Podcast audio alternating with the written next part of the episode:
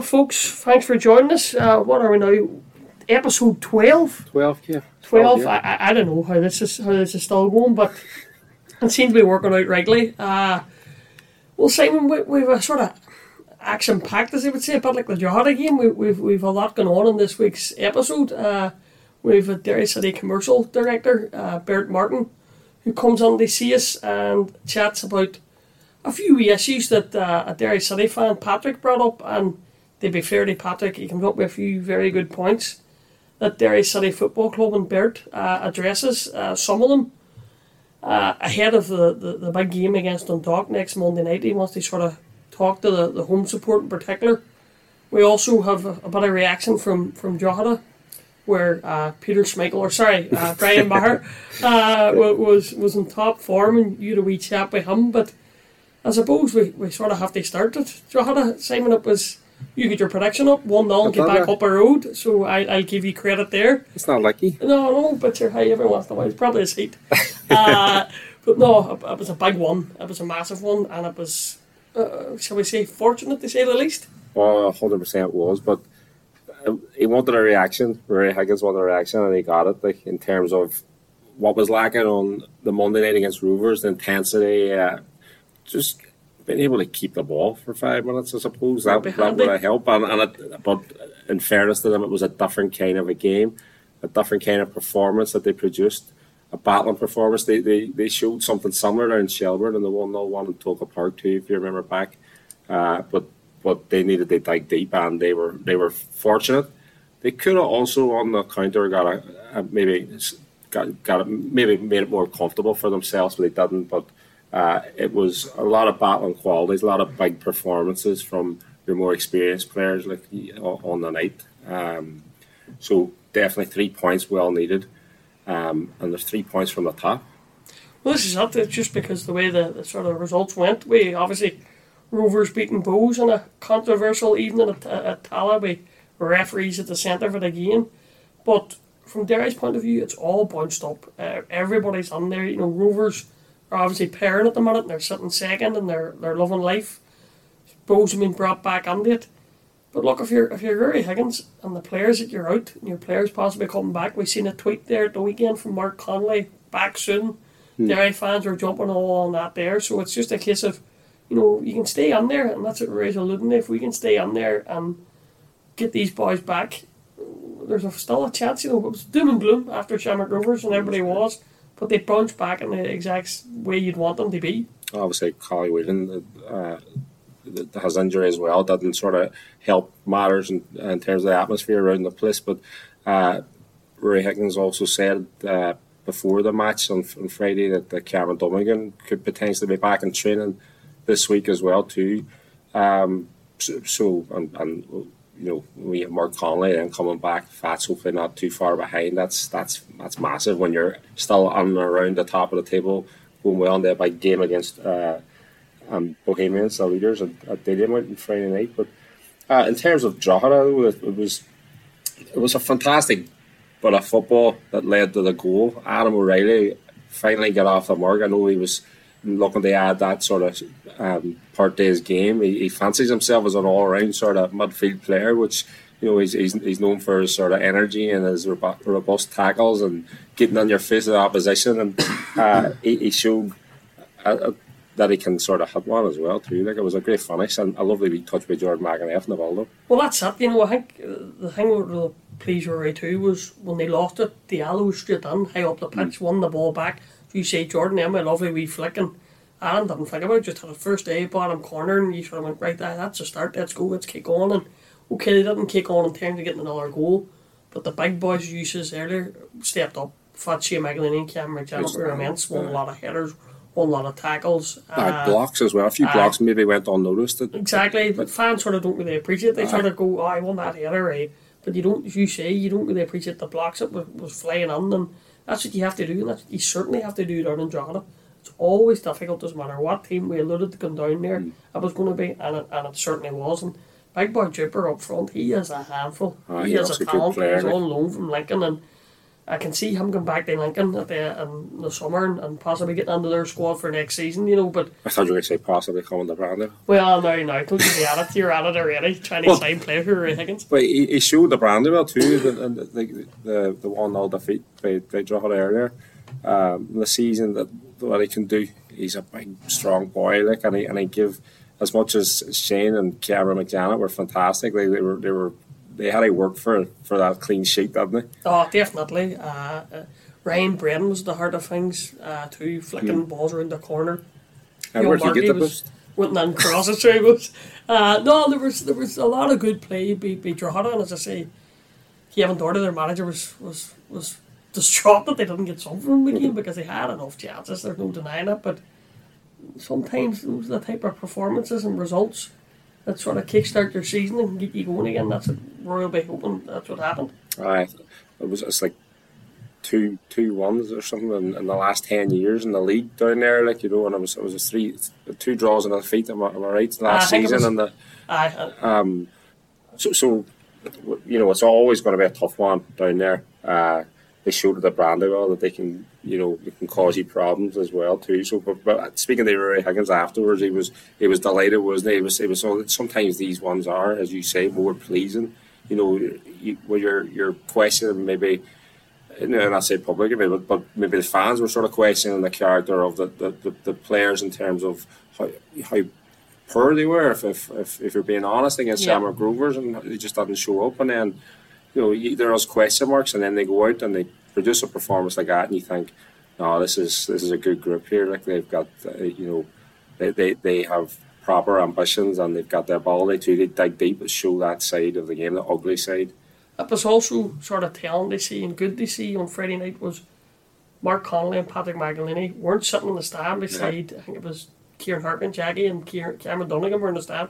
Them two were down at the bench, Yeah. and they were like coaches too, and they were shouting on to Mark, settle, calm down, keep it, keep it. And That's right. yeah. you seen Patrick shouting on to Shane, great header and all these type of things, and that's it just tells you these two boys know themselves how big they are for the squad and how big players they are in the dressing room, and they showed it just be just standing on the sidelines. They're not just sitting on the side on the stand; they're right in the heart of it too. Like Yeah, and you, I think you give be fair to give Ciarán Coll mention too because he was Uh, that, that sort of mouthpiece for want of a better term on the pitch as well too. When when they needed to show cool heads, he was calming things down, and and you need that like you need that from your big players. But aye, a lot a lot of people, a lot of the players came out with, with definitely um, haven't redeemed themselves from from maybe Monday night's performance, you know. But one guy like I, I think we, we we have to mention Brian Maher. You said Peter Schmeichel.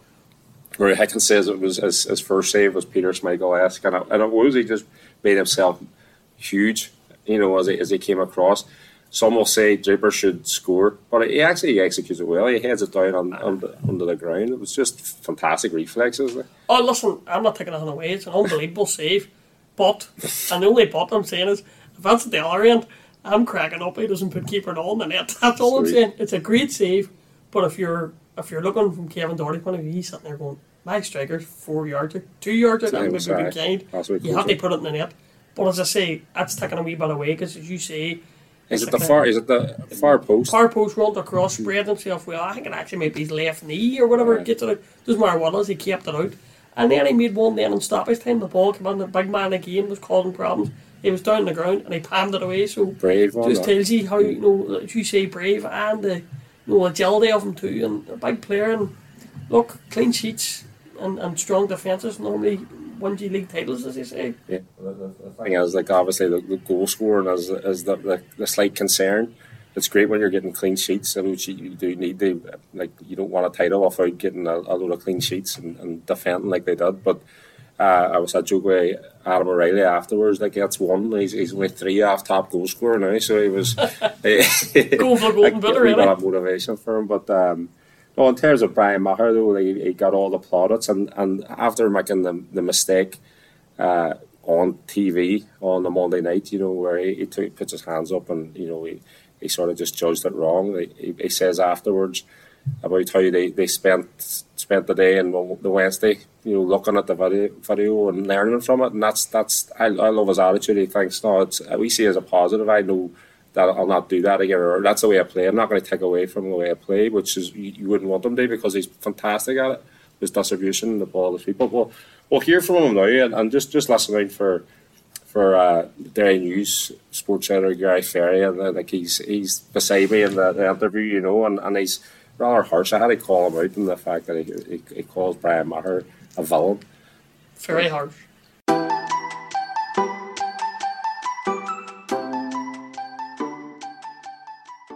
obviously Monday was tough, but um, you know it, it, doesn't affect me that much because I think look it's one mistake and, and it's one action and uh, I think it's it's something I'm, I'm, quite good at and it's a game, part of my game you know that I really value. So um, it's one mistake. Um, you know everybody makes them it's, it's, just about how you come back from it. And, and you know, I think I wanted to put it right tonight for the team and, and, and get us three points hopefully and help. Like the two boys in front of you, too, Shane and, and uh, Cam as well. They were absolutely fantastic. Absolutely, yeah, outstanding, and, and they have been for most of the season. I think they don't get the credit they deserve. Um, as we just said there, Draper is such a danger and and they've you know they've gone and matched them headers tackles you know there's a lot of blocks out there that maybe go unnoticed that, and then their quality on the ball as well shone through I think talk us through your, your, your two saves. The first one, where he said Schmeichel-esque, I suppose, like it was. You made yourself big, and it was a fantastic save. Yeah, look, I was I was walking off the pitch with, with Doc, you know, the, the goalkeeper coach, and, and we're just talking. We're saying, you know, we do that during the week, probably. Yeah. 25 times a week you know it's it's it's something that we do you know turning off your post and getting across the goal as fast as you can and and you know trying I tried to make myself big and you know and, and hoped it would hit me and, and it did thank God because I think obviously it's, it's a it's a huge chance for them. Yeah, because a lot's made about your distribution and, and, how good you are with your feet, but you know you've shown that, that you've got you know, a great st- shot stopper as well, Brian. Like that was yeah, fantastic. yeah, and, and to be fair with the boys in front of me, and, and I think with, with the way the team's playing, I don't think we give away a whole lot of chances. So I think maybe it's not a part of the game that gets talked about, and fair enough. And um, you know, I just want to be there when when needed, and tonight I'm happy. I think I was. Brian says this week shows you in football you can go from the villain to hero and hero to villain so quickly like when you came out tonight you hoofed it straight on the car exactly yeah nearly with a little chuckle on face villain's harsh yeah look I'm only, I'm only 22 um, as, I'm only 22 I'm gonna make mistakes you know I think as I said everybody does and it's, it's about how you come back to it. I've got good support around me the, the boys have my back and you know, it was it was a tough one to take on Monday. It's it's obviously as well with, with it being on TV. I think there's a lot of opinions about it and stuff, but as I said to someone a minute ago, I think it's a it's a part of my game that I really value. So um, it doesn't affect me. It's you know, it's as I say, water off duck's back. It's it's you gotta just bounce back and learn. And we went through on the video on uh, on Wednesday, and, and we learned from it. And you know, it's only going to make me better. So look, you got to use that as a positive sometimes. It's another big game now next Friday, and, and a win would really put us in a great position. After you know Monday, it was it was like the end of the world, you know, for some for when you see it. So look, there's going to be ups and downs all year, and, and we just need, you know, our dressing room is never going to not stick together. So we need everybody together pulling in the same direction, and look, we'll be fine. We're, we know the quality that's in that dressing room. We know at times we haven't hit the heights that, that maybe we could, and, and we're working really hard, and it's a good dressing room. And as I said, we'll get there.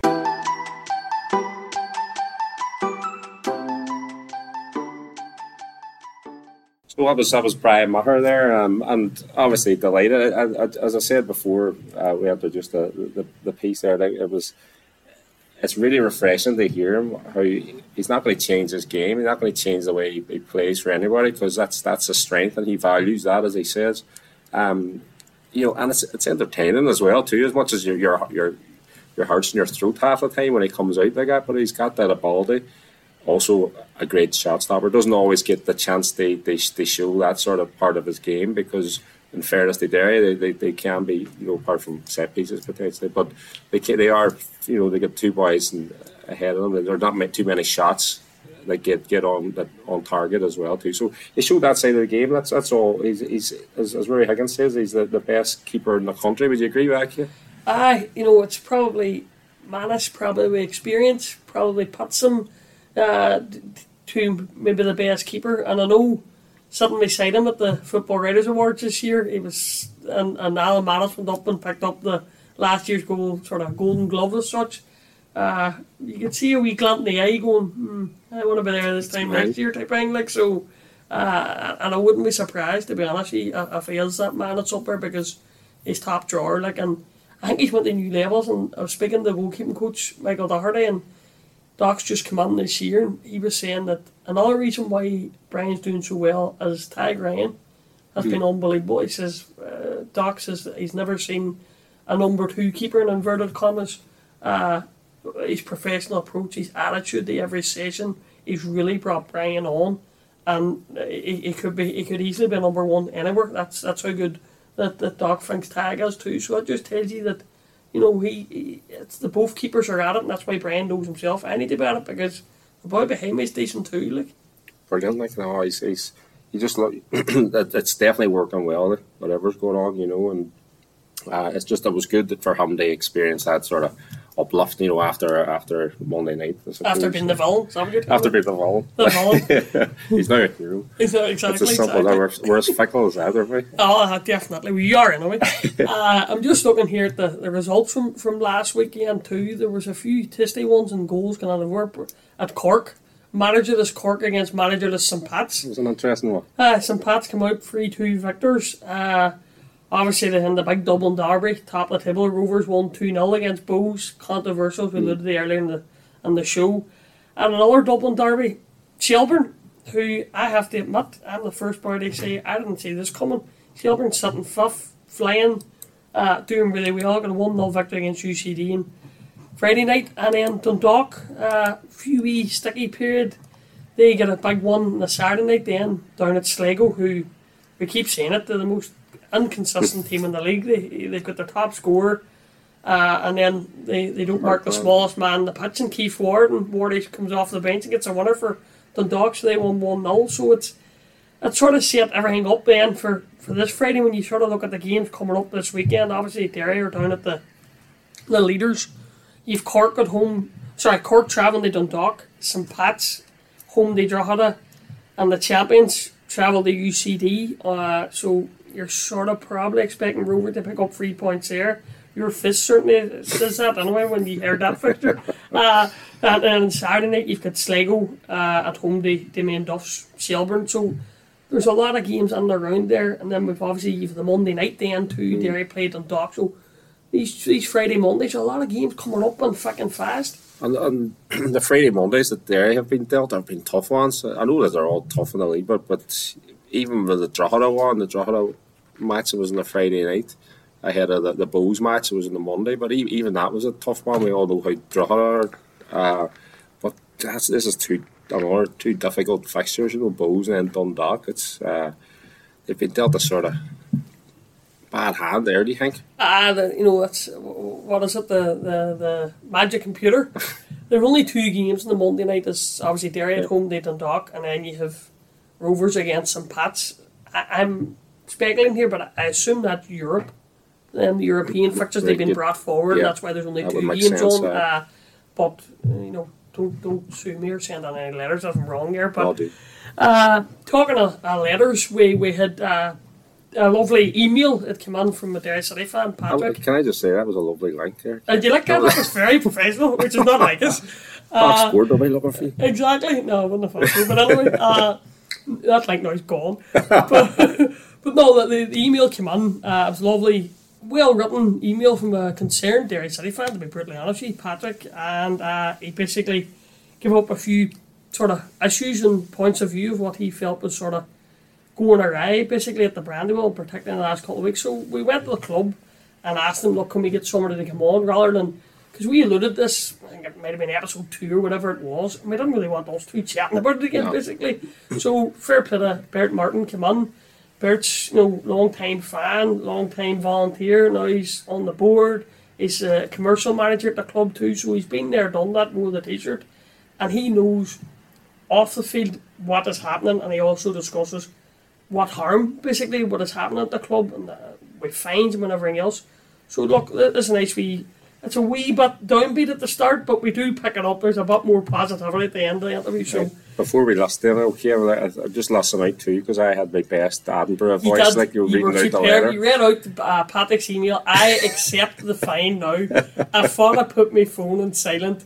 I didn't. And uh, an email came in and it went off halfway through your Edinburgh impression. So I accept the fine. But anyway, we'll get to your Edinburgh and we'll get to Bert's interview now. So we'll listen into this, folks. It's pretty interesting.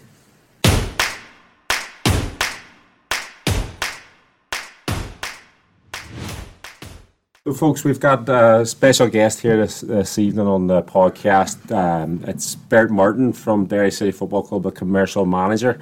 Uh, thanks for coming on, Bert. Um, I'm sure there's there's a, a, lot of things that we we could ask you. Probably a lot of stuff that you're not going to answer, but um, we'll, we'll, do our best to get through some some talking points anyway. Bert, thanks, thanks for coming on. One of the big thing, Bert, is basically we got a, a fan that Patrick, a Derry City fan, sent us on a a wee email last week and sort of about the concerns that, that he had.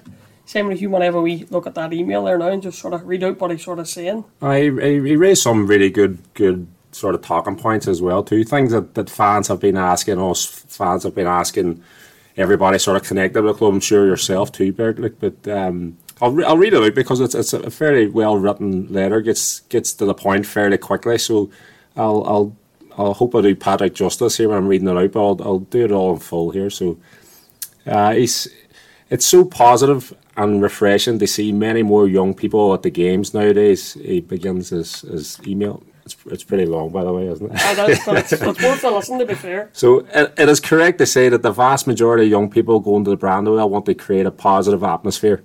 This is something we all should celebrate and encourage. However, it is undeniable that a proportion of those young people are engaging in behaviour that is simply not acceptable. The issue around flares and pyro is well documented. Firstly, it strikes me that the pyro debate is not with Derry City but with the league. If my understanding is correct, it is not Derry City per se who have banned flares, but as a league rule enforced by fines.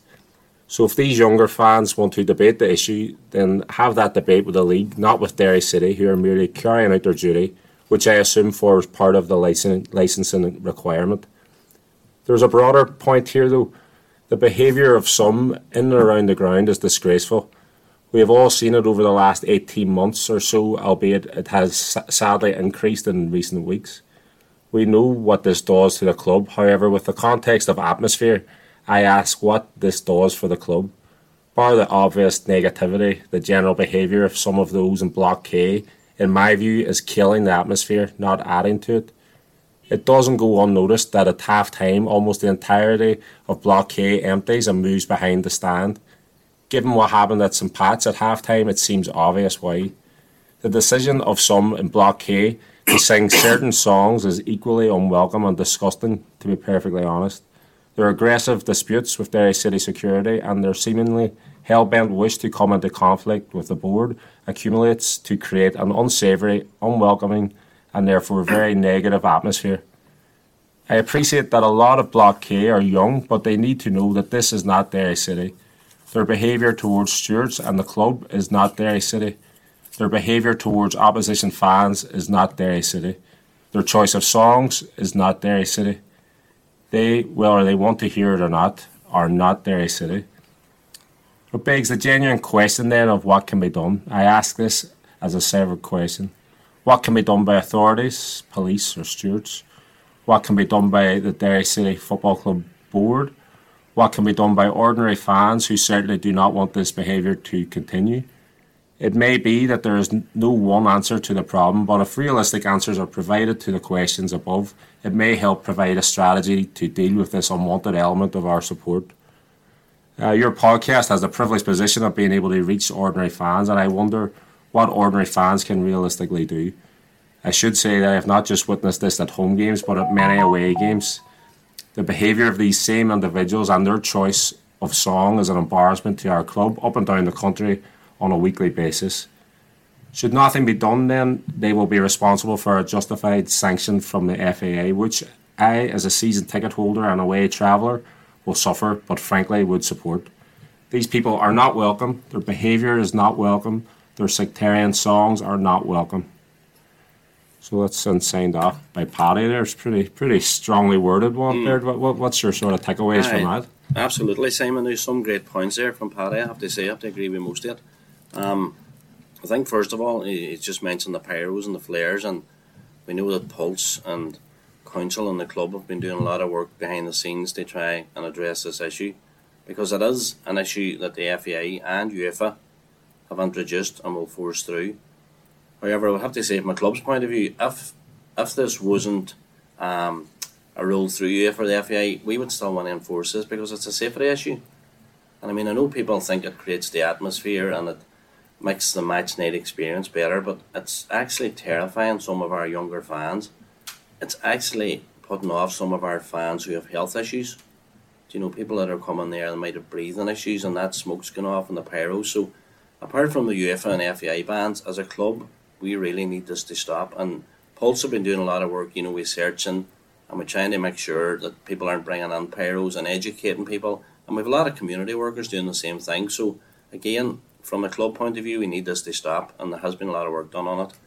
Um, the behaviour uh, recently, we've seen a kind of an uptick in poor behaviour all over the country, and I think it's even affected the Irish League and further afield. What what we're seeing is that from coming out of the pandemic, whenever there's maybe a year, year and a half, we no supporters, and we have a new we have a new uh, fan base coming through, a younger fan base, and we love to encourage the younger people to come along, to buy season tickets, to support the club, but we really need to appeal with them to do it in an orderly manner. Support the club. Don't be bringing the club in to distribute. Don't be putting all our fans at risk. Don't be scaring families from bringing their kids to the matches. Because without that younger generation, we won't have a club in the future. It's really there for the younger generation. So we need to encourage them. We need to make it safe for them, and we need to work with all the, author- all the authorities to make sure that this happens. Um, I think what, what Patrick's saying on some of his other points there about taking it up with the FAI and stuff, but you know, it's up to us really to address it. And it's up to us to make sure that our supporters travelling to away matches will also behave, not take pyrotechnics on the ground, not try and pick drunken fights with all our supporters because it just brings the name of the club under disrepute and it's also endangering innocent supporters that are travelling to matches. So I have to agree with a lot of stuff that he's saying there, you know, and we've been doing a lot of work behind the scenes, and uh, our security company and council and ourselves will continue to do that in the future to try and stamp this out and educate people on the the under the way of enjoying the match, enjoying the whole match night experience without having a fear or causing fear for our supporters. Um, I think there's there's some there's some elements there in the last couple of weeks, and it seemed to have got out of hand at the St Pat's match on April twenty eighth uh, that itself was ugly. Um, it caused a lot of concern for residents, caused a lot of concern for genuine supporters, and it seemed to carry over onto the Monday night against Shamrock Rovers on the 1st of May. Uh, now, again, police were on standby outside. Police don't want to be there. You know, the police have been happy for 30, 40 years at Derry City, have been dealing with security and match nights on their own without any police interference, so they don't really want to be there, but they've got a duty of care to the citizens and the residents and the supporters, you know. So they've stood back and they've let our security company deal with it. And Pulse have been excellent with it, but we really need everybody to take a step back, have a look at what's going on, and make things improve and encourage those people causing the trouble to stop back and cease from it. Do you feel, Bert, as it as, there are other avenues you can maybe go down of possibly engagement with these fans, but you've done that so many times. Is it back to that again, do you feel? Well, we, have done that, Kevin, lots, and we will continue to do it. And from we're playing Dundalk next Monday night, and you'll see um, another presence of community leaders on the streets outside of the ground. We need to encourage these young people. You know, if you're not going into the match or you're not there to watch the football, stay away because be throwing bricks and glass and eggs over the wall on the away supporters. It's only antagonising things, and it's only making them money retaliate. So we're going to get community leaders to go out on the streets and persuade those younger people if they're there to cease from what they're doing and just make the match night experience better for everybody on side.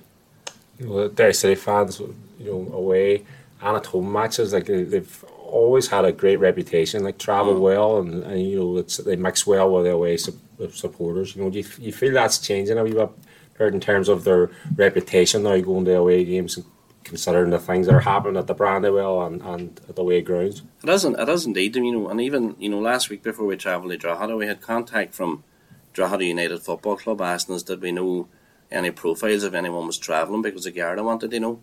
That never happened at Derry City before when a, a, club we were going to visit are asking for information up front about who's travelling. And it's very difficult to kind of provide that information. You know, you can profile people that are troublemakers, but very, very difficult to get them uh, identified at an away ground.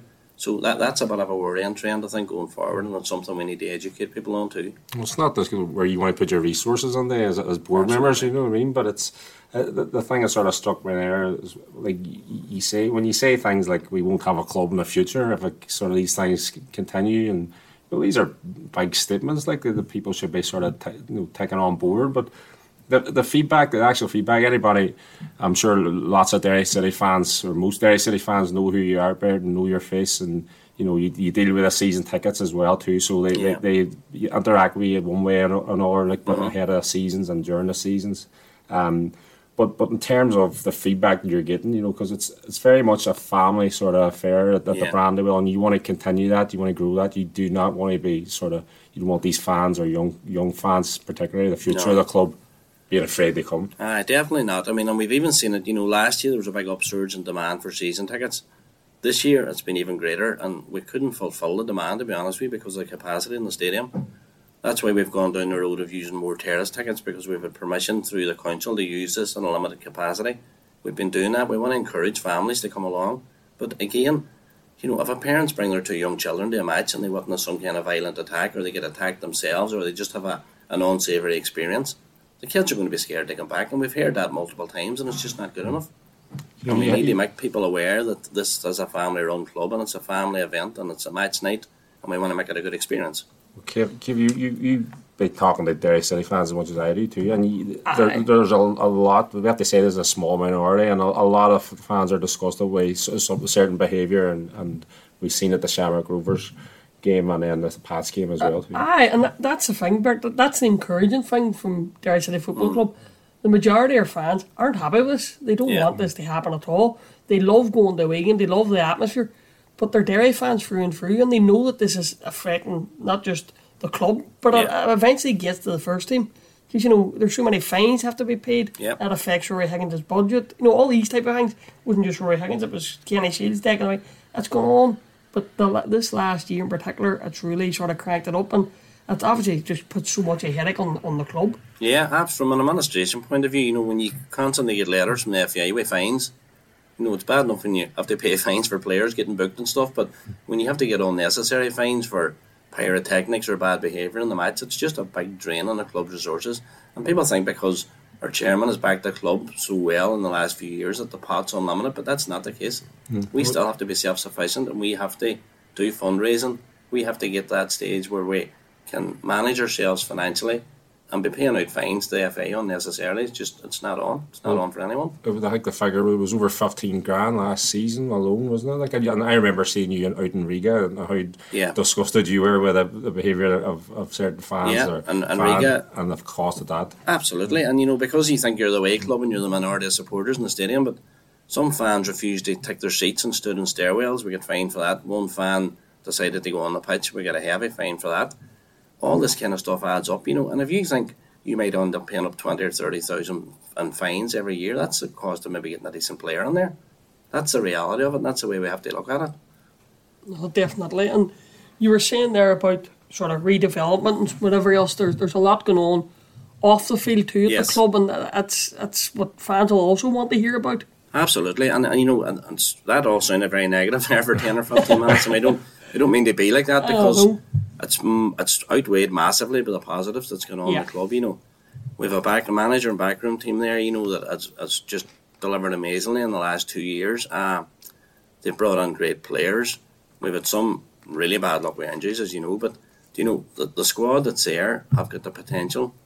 They won the league for this club and it's a long, long time. As we said, it's a generation ago since anyone, since we lifted a, a league championship. Won in the FAI Cup in November in front of, we believe there was about twenty three thousand people travelling Derry for that match. We won it handsomely. It's qualified us for Europe.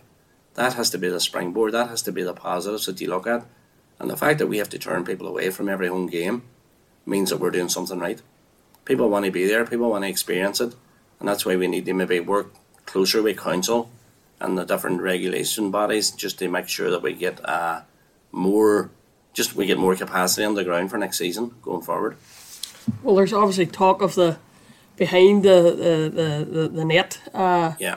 uh, there's talk of that stand getting ready to rock and roll for next season. Everybody's hoping for what's the situation that it is not. Well, as we know, the original plan was that the Mark Farren stand would be developed further. You know, I think maybe another thousand seats were to go on it, more facilities.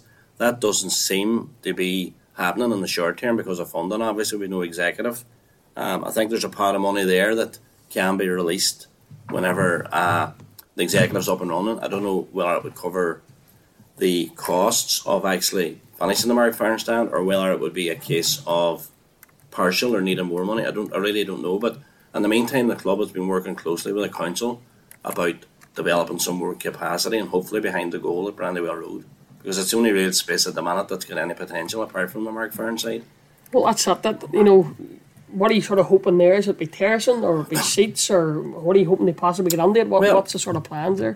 Ideally, go, going with the figures and the people we're turning around this season, Kevin, we could probably put another 1,000 to 1,500 people through the gates on a match to match basis, and that's no exaggeration. So, what I would say is that if we do get any development and we get any kind of construction and increase in capacity, we need to be looking at 1,500 to 2,000. Because if the club continues to grow the way it's growing, and we continue to get more younger supporters and then more families in, we attract more away supporters, it becomes a great event for the city. So we're going to need that capacity going forward. When you look at Shamrock Rovers there this week Yeah. against Bohs, it's seven thousand odd, and they haven't even up the, Yeah. the big stand. So it just Aye. tells you if Derry City want to get there on the pitch, well, off it they have to do the exact same. Yeah, and we you know we've seen it before. Build it and they will come.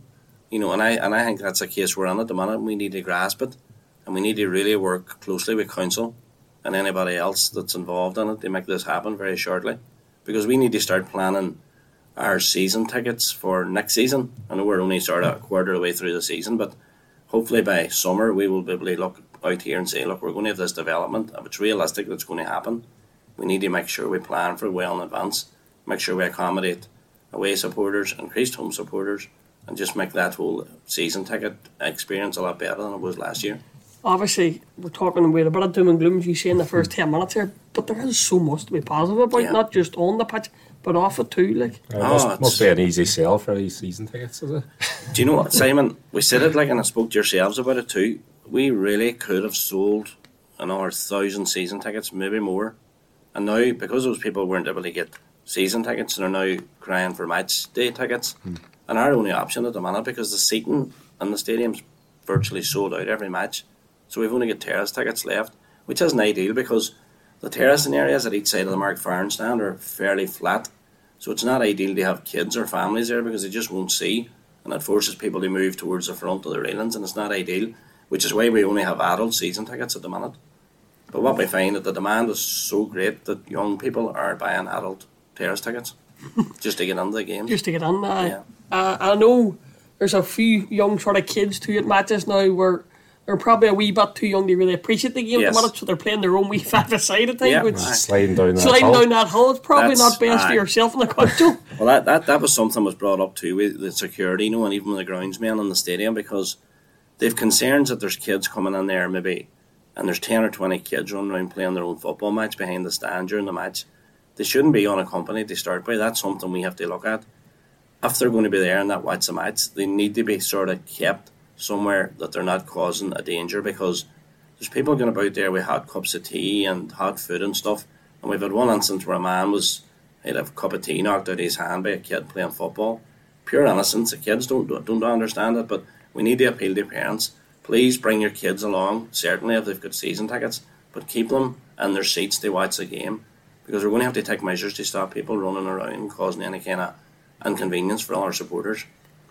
Yeah, as, as personally as a, as a Derry City fan for, for a long time, I don't, I don't want to give away your age, but uh, you know you, you've been through all the, the tough times and the good times as well too with the club. But in, in terms of what you see for the future and the potential of the club, you know, firsthand, you know, with, with tickets and all the, the different things that, that go on around the around the club that people maybe go on seen as well too, all that hard work that you put in uh, along with others, like but with a new terrace and everything else, are you excited about the future and do you think that they can really sort of fulfil its Yeah. potential the club? I just I would love to see it happening very soon if it's going to happen, Simon. Preference would be again to see the Mark Farren stand expanded.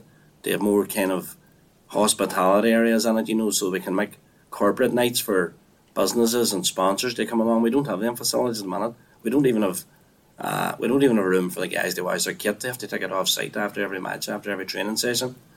I want to see that develop, but you know, very least we need more capacity. Should it be behind that goal or wherever it does, it'll be more than welcome, and I'm really looking forward to it happening.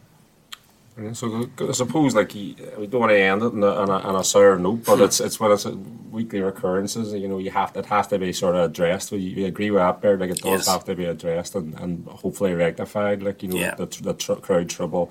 Hopefully, that seemed they got a, a hold on the the the pyro stuff. You know, Yeah. so Yeah, it's, it yeah. seems to, that's all improved. Mm, that that's going the right direction, you know. And again, there there's people on there that you know there was people removed and they were barred and they were told they weren't welcome back again. They've come back and apologised. They've worked with the security company to try and convince younger people the error of their ways, should we say, in match nights, and that does seem to be working. But for some reason, there was these physical attacks that took place over the last two matches, and that is just not acceptable. People are going to get themselves criminal records, apart from even having on their mind that they've caused an injury to a supporter or a child, you know, behind the stand. So they really need to look at what they're doing, come and enjoy the match, and make it a good experience for everybody else. Well, we might have been a wee bit doom and gloom a, a lot that, but as you say, there's a lot of positivity Yeah. both on and off the pitch, and the future looks very bright at the minute for the club. Like, Do you know what? Again, we need more capacity. We need Rory and the team to keep delivering the way they've been doing it, and we need people to keep coming along, supporting the club, behaving, enjoying the match night experience. And you know what? It's, it's limited. The, the, the opportunities are there in the future in the next few years for not just for ourselves, but for all the clubs in Ireland. well, Bert, thanks very much for calling on. That's that's brilliant. That's uh, a nice reaction from the club. What we wanted just the, to sort of clarify a few issues, and, and it's good that you've come in and you've you've discussed things. So thanks very much for calling on, Bert. Thank you, Kevin. Thanks, Neiman. Cheers, mate. Pleasure. Thank you. Well, there we are.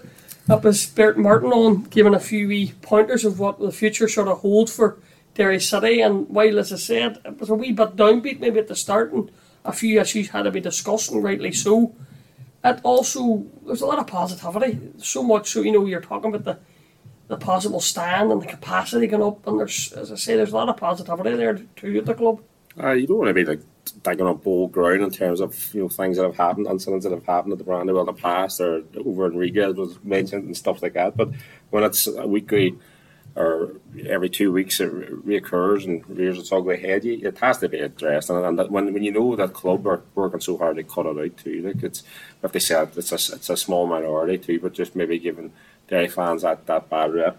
Um, but no, I, I, like I thought Bert spoke very well. Like and honestly, like you know, it's it's it's it's a brave sort of stance they take. You know, as as a as a you know, sort of public figure, they, they come out and, and you know say that sort of stuff publicly. Like, but I definitely things that have to change. But on the positive note, I think he was keen to sort of emphasise that the positivity around the club and, and how the potential that it has. That that the new terrace all sounds fantastic. Um, and, and who knows? We could we could have a new pitch, or we could, you know, the the, the Mark Farren stand. uh, Who knows? Could be completed. Well, this is it. Like, it, it, but it's basically the thing that impressed me too about Bert was he was saying we sort of has to grasp a nettle now. Yeah. We're no more sitting in our hands waiting. He wants to know planning for next season's uh, season tickets. Right? What can we? Uh, is, is the stand going to be done? What's going to happen there? Are we going to have a bigger capacity? He also noted like no fear whatsoever. They could have sold at least another thousand season tickets this It's season. And that just tells you, you know, uh, the whole league is on the up. And basically, for Derry City's point of view, if you want to be catching Shamrock Rovers, and you look at them on Friday night, 7,000 against Bohemians, and we loaded it, they haven't even got the big stand opened up that they've built behind the net. So that just tells you, you know, if you want to gather that momentum and keep this momentum, a lot of families coming to the matches, uh, you know, people are saying that too. You, you see, see so many families there now, it's, it's great to see, and that's your next generation. You know, their, their children were down at that cup final, are always wanting to go to the Brandywell now. They want to keep going, and that's where you have to keep everything sort of ticking over. And to be fair to Bert uh, and the club, they're doing a lot of work behind the scenes that thankfully they've sort of come out and discussed it here, and, and hopefully now fans will be a bit more appreciative of what is actually happening behind the scenes. Uh, because you, you, you want, I know the, the players do, and it's like uh, we, had Mark McIntosh on as a, as somebody who doesn't regularly attend the matches, came down, and it was good to get his sort of view as an outside sort of uh, pair of eyes on it, like so to speak. But uh, he felt it was very flat. You know, there's a lot of things that can be done inside the, the stadium for the fans. You know, and and, and you know, as they build on that sort of stuff, you know, with, with more fans, an extra thousand or so fans on, it'd be fantastic. You gotta make it intimidating if you want the. Uh, if you want to do things and, and, and get big results against big teams in this league, and we've seen in Drogheda too. I thought their their fans are exceptional. Like, Uh, they, they, they never stopped. To be fair, they were superb at the last Friday night. They were a credit to the club. There didn't seem to be any baller as such. They Yeah. were There was just like- a full 90 minutes. there was a boy with no top on, like, but just fist his, his own fans. You know, he didn't see I any of the, the action on the pitch, which is probably why he was so excited. Ah, exactly. He- if I had been turned around seen Trooper must name headers, he'd have been going even more mental. No, but no, good, good to have Bert on too. And uh, uh, Patrick, thanks for uh, sending in your, your, your letter like as well too, or your email. Um, and we would encourage ours too. If have any talking points, anything you want us to raise, and, and maybe put to the club or whoever, uh, send send on, send on your thoughts, your questions. I can send them an email, kevin.mclaughlin at derryjournal.com or simon.collins at derryjournal.com or on Twitter, kvmax77 and Simon Collins, simon.collins82. Is that Uh, right? Simon Collins, eighty two. Yeah. Ah, I thought there was a dot on there too, but well, I got your got eighty two right, like. but no, listen, as I say, it, we we want the feedback from the fans because you know, as Patrick sort of alluded, they we're in a bit of a privileged position as such they, that we can get to the club, we can speak to the club on these type of issues and any issue at all. We we gratefully want any issues you want us to bit of feedback about the podcast, all that type of stuff is, is more than welcome. And as I say, anything we can get, we will try and get answers for you. And as I say, it was great that Bert came on this week. And talking of this week, uh, a big Tisty one Friday night. We'll not even worry about uh, Dundalk until later, No. but Tisty at uh, Dalymount Friday night, that's going to be a tough one. Definitely, with Bohs getting beaten the Dublin Derby too. You know, smarting from that one. Like, but uh, you know, it's it's it's always a cracking game in Daily. Like, I hope I haven't jinxed it, but that's all there's. No, no, all over it. But no, that's that's this is a big one in terms of as you said, Shamrock Rovers playing UCD. You would expect them to pick up another three points and just keep that momentum going, which is a wee bit scary at this stage. Like the way they're they picked up momentum, but um, massive massive game for for for Rory. They'll be buoyed by that re- result and performance in Drogheda.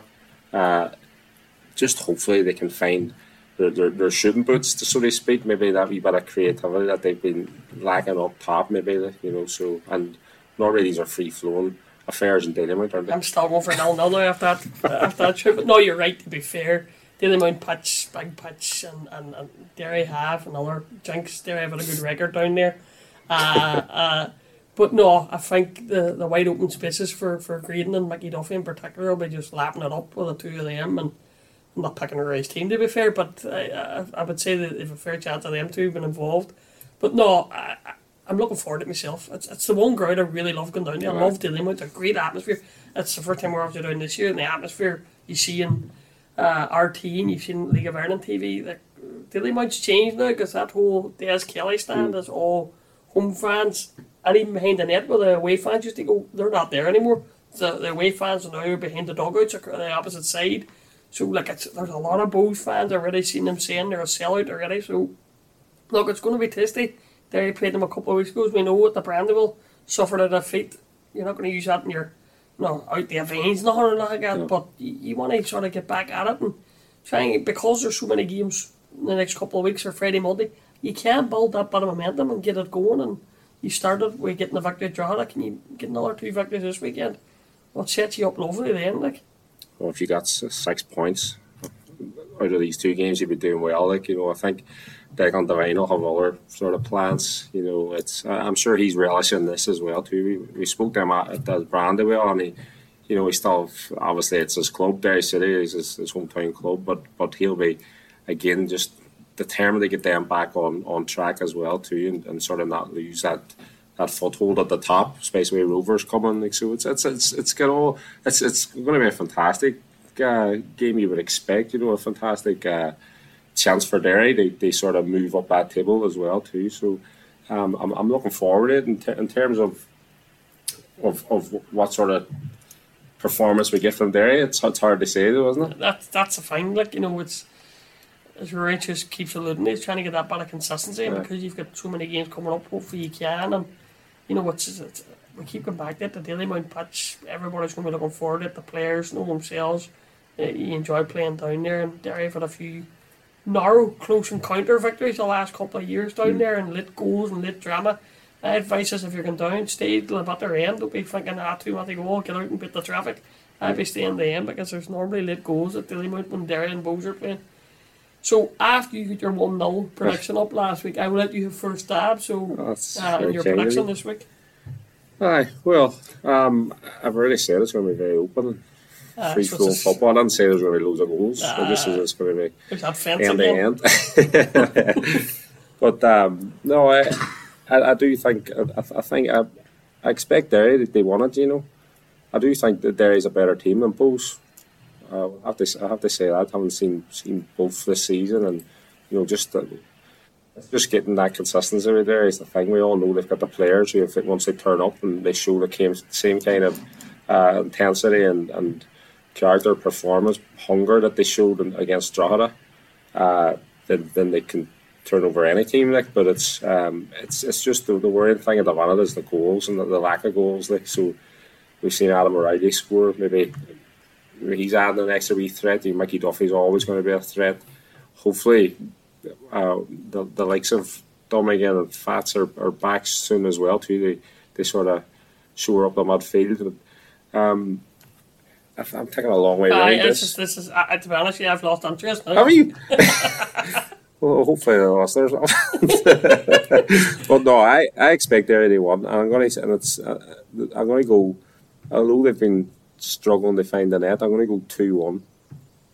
Right, so I well, I, I, I can't sort of disagree with a lot of that. Uh, you're hoping the likes of Keane Kavanagh or, or Jimmy McGonigle, one or two of them, this big pitch, wide open spaces, Graydon and Duffy, as I say, try and get them a chances. Uh, it's it's a but the other end then keeping the clean sheet and where they did it on Friday night down at uh, at Drogheda, it's always been difficult to, to get the clean sheet, but. I'm going to take uh, leaf out of your book. I'm taking a 1 0 back up the road. I'm going 1 0 Derry. Uh, and as I say, I will not be shocked if it's in stoppage time and a Cameron McJannet or a. Well, it can't be Akintunde if he's scoring again. This maybe it's an. OG. Uh, but no, I, I'm thinking 1 0 Derry back up the road and we'll take that. And then we, we move on then. It's pretty quick. We're on then to Dundalk, which will probably mean we'll be back in this office on Monday night after the game in Dundalk. But Dundalk Monday night. Uh, Derry, you know, Derry and Dundalk. uh, If you're Stevie at all, you're going. I enjoy playing Derry Aye, bring 'em because on. he, he, he's a good record against uh, against his mucker and he's a good record against Derry. So it's just trying to break that ceiling of, of beating Dundalk because we don't really have the best record against them, to be honest with you. Well, the the elephant in the room for the last few weeks was the the, the, the home form, like the. but uh, we're back at home again. But they're, they're talking about Bohs. Like, look at their away form; it's been sensational this year. I mean, look at it; the results have been super. Like, so hopefully they continue that. But um, Monday and Dundalk, it's they've never. It's just so hard to call, like you know. But um, and, and, just all the sort of different factors of being at the Brandywell and stuff, and a Monday night as well. Again, you just hope that the the, crowd sort of can get behind them, and, and you know when they're struggling parts where they will be struggling at parts of the game, you, you sort of need that cr- the crowd behind them. But I think that again, the way Dundalk have been going again, very un- inconsistent as well too. If they get a big one at, at Dalymount, I think they'll go on and get another one there. So I, I would go again. I don't know where I'm getting all these goals from, but I'm going to go two 0 uh, you, are long these goals, but you're right that the goals have to sort of start coming. But to be fair to Dundalk, just looking at their recent record, now they beat UCD, they beat Sligo 1 0, and um, they beat Drogheda 3 2. Now, the Drogheda one was a wee bit strange because Drogheda were down to TMM for a long period mm.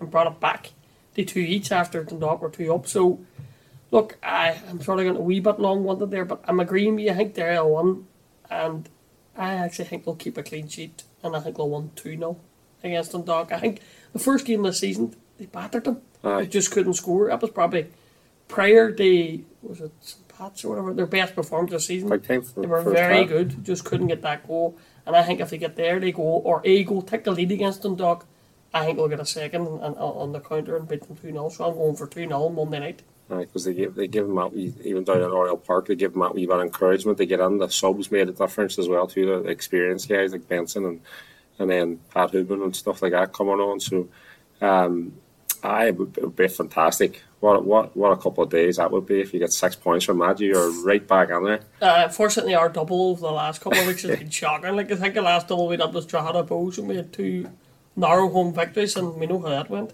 Uh, well, it, it's good the fact that they're still on, on there with, within touching distance at the top. You know, considering they've gone through a wee, a wee bad patch as well too, and and, and the injuries. You, you've got to overall, Kev, what, what like your reflection now because.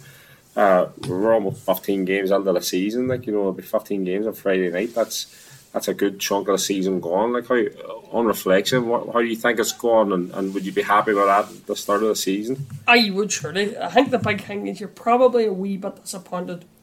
You're not a top of the league or further clear Rovers because it's a start Rovers mm. had. No, not one of them. They're opening five games and they're sitting, as we speak, before Friday night. They're sitting two points clear and a point behind Bohs. Bohs, the both of us agreed that we thought Bohs over the team would do really well this year, and that now I didn't expect them to be sitting top of the league after the 14 games and flying, but I did think they would do well under Decky.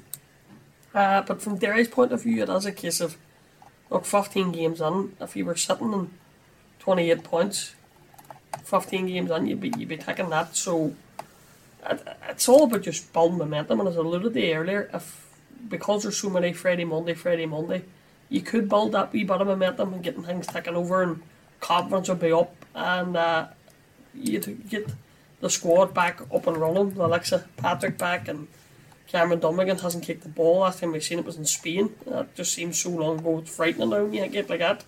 And then obviously Mark Connolly too to him back in. And James McLean. Oh, I'm not even starting that rumor.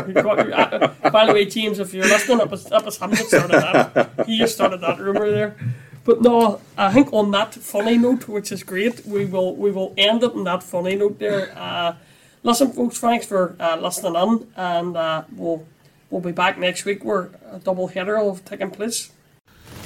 We'd like to thank the children of Greenhall Primary School for the podcast jingle, and any City fans out there with anything they want to ask us, they can email us simon.collins at derryjournal.com or myself, kevin.mcgohan at derryjournal.com. Also, keep an eye on social media on Twitter at Derry Journal and on Instagram at Derry Journal underscore. Make sure you like, follow, and subscribe wherever you get your podcasts so you don't miss a beat as we follow the fortunes of Derry City Football Club.